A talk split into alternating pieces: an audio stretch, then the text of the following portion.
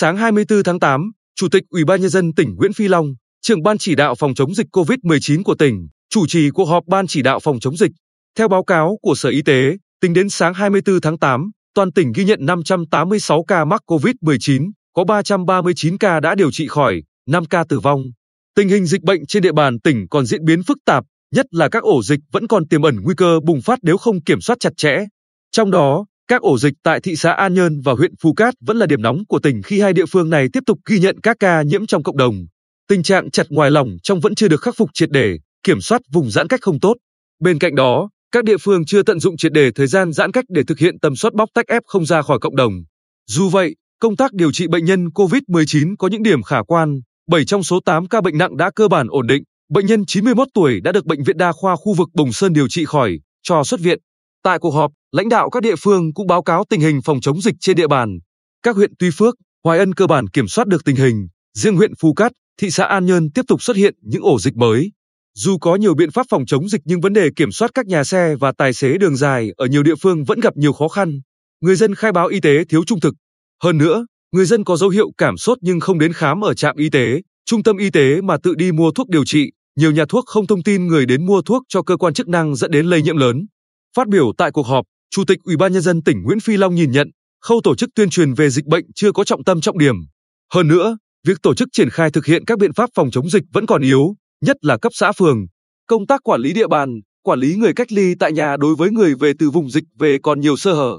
Nhiều người dân có biểu hiện sốt, ho vẫn không đi khám bệnh, khai báo. Đặc biệt, quản lý lái xe đường dài vẫn là bài toán rất chăn trở. Đây là đối tượng có tỷ lệ mắc COVID-19 rất cao nhưng chưa kiểm soát tốt được. Để khắc phục tình trạng trên, Chủ tịch Ủy ban nhân dân tỉnh quyết định tiếp tục giãn cách xã hội toàn tỉnh theo chỉ thị 15 của Thủ tướng Chính phủ đến khi có thông báo mới, trừ các địa phương áp dụng giãn cách theo chỉ thị 16. Đồng thời, phong tỏa toàn diện phường Đập Đá, thị xã An Nhơn, các xã Cát Tường, Cát Hưng, Cát Hải, Cát Thắng và thị trấn Cát Tiến, huyện Phù Cát theo chỉ thị 16 nâng cao của Thủ tướng Chính phủ theo nguyên tắc nội bất xuất, ngoại bất nhập, người dân không ra khỏi nhà, ai ở đâu ở yên đó, cách ly người với người, nhà với nhà, xã phường với xã phường. Thời gian áp dụng giãn cách là 7 ngày, kể từ 0 giờ ngày 25 tháng 8. Bên cạnh đó, Chủ tịch Ủy ban nhân dân tỉnh chỉ đạo các địa phương tiếp tục tăng cường tuyên truyền vận động nhân dân thực hiện tốt quy định phòng chống dịch COVID-19, đặc biệt là nguyên tắc 5K. Đồng thời các cấp, các ngành phải nâng cao tinh thần trách nhiệm trong công tác phòng chống dịch bệnh, không được lơ là, chủ quan tự mãn. Chủ tịch Ủy ban nhân dân tỉnh đề nghị ngành y tế quan tâm tạo điều kiện, động viên nhân viên y tế tuyến đầu đảm bảo ý chí, tinh thần để phục vụ nhân dân. Các địa phương phải hỗ trợ tối đa cho nhân viên y tế các cấp từ đồ bảo hộ cho đến từng bữa ăn, giấc ngủ. Đồng thời ngành y tế phải chuẩn bị tổ chức chiến dịch tiêm vaccine an toàn, diện rộng. Giao Bộ Chỉ huy quân sự tỉnh phối hợp với ngành giáo dục và đào tạo, các địa phương giả soát, sắp xếp lại các khu cách ly tập trung để trả lại trường học cho học sinh. Sở Lao động Thương binh và Xã hội phối hợp với các cấp, ngành đẩy nhanh tiến độ triển khai thực hiện nghị quyết 68 và quyết định 23. Đối với các địa phương thực hiện chỉ thị 16 nâng cao, chính quyền địa phương phải tổ chức hỗ trợ sản xuất, thu hoạch mùa màng, chăm lo đời sống người dân. Tỉnh sẽ hỗ trợ cho mỗi tổ COVID-19 cộng đồng 1 triệu đồng. Đối với doanh nghiệp, cơ sở sản xuất kinh doanh gặp khó khăn, Sở Công Thương phối hợp Ban Quản lý Khu Kinh tế tỉnh phải có các biện pháp hỗ trợ tháo gỡ khó khăn.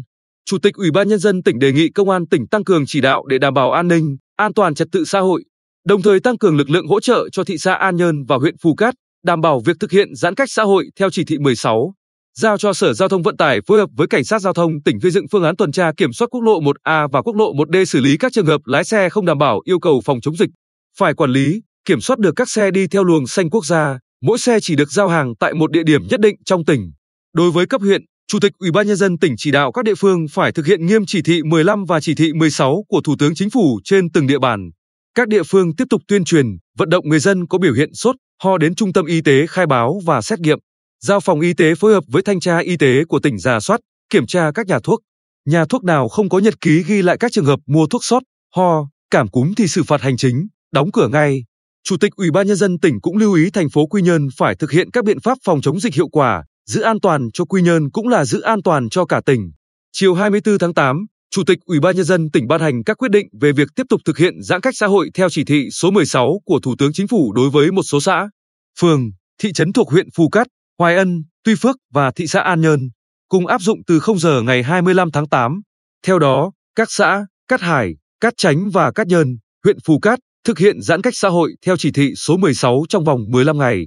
Bên cạnh đó, thực hiện phong tỏa toàn diện trong 7 ngày đối với các địa phương đang thực hiện giãn cách xã hội theo chỉ thị số 16, gồm phường Đập Đá, thị xã An Nhơn, các xã, thị trấn, Cát Tường, Cát Tiến, Cát Hưng, Cát Thắng, Cát Hải, huyện Phù Cát.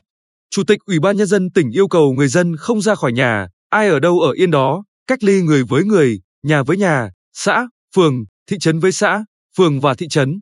Đối với xã Ân Tường Tây, huyện Hoài Ân, kéo dài thời gian thực hiện giãn cách xã hội theo chỉ thị 16 thêm 7 ngày. Đối với xã Phước Hòa, huyện Tuy Phước, kéo dài thời gian thực hiện giãn cách xã hội theo chỉ thị 16 đến hết ngày 31 tháng 8.